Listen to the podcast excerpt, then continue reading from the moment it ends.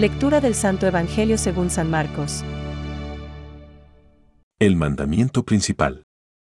Un escriba que los oyó discutir, al ver que les había respondido bien, se acercó y le preguntó, ¿Cuál es el primero de los mandamientos? Es palabra de Dios. Te alabamos, Señor. Reflexión. No existe otro mandamiento mayor que estos.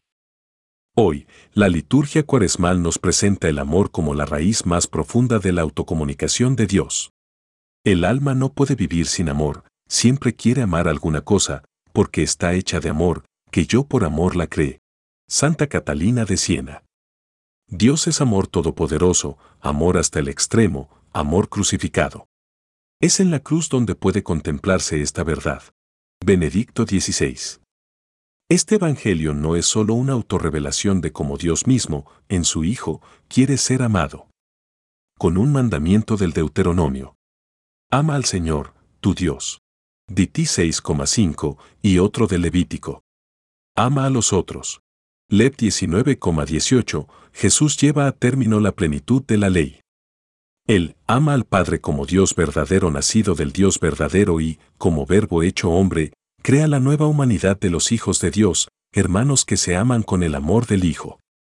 La llamada de Jesús a la comunión y a la misión pide una participación en su misma naturaleza, es una intimidad en la que hay que introducirse.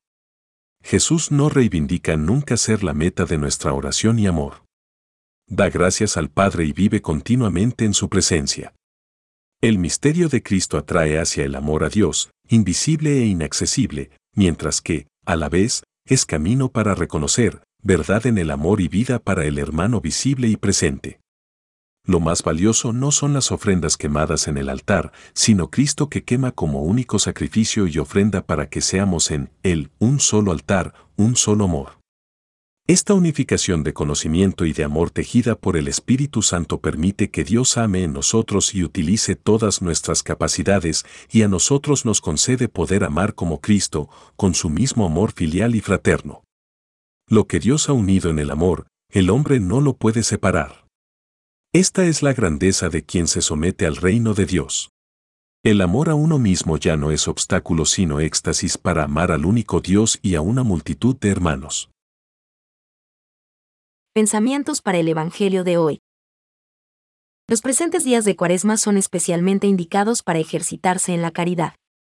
Quienes desean celebrar la Pascua del Señor con el cuerpo y el alma santificados deben poner especial empeño en conseguir, sobre todo, esta caridad. San León Magno.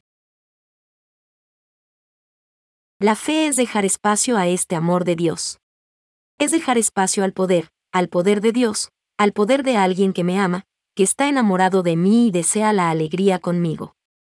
Esto es la fe. Esto es creer. Es dejar espacio al Señor para que venga y me cambie. Francisco. El apóstol San Pablo lo recuerda. El que ama al prójimo ha cumplido la ley. En efecto, lo de no adulterarás, no matarás, no robarás, no codiciarás, y todos los demás preceptos, se resumen en esta fórmula. Amarás a tu prójimo como a ti mismo. La caridad no hace mal al prójimo.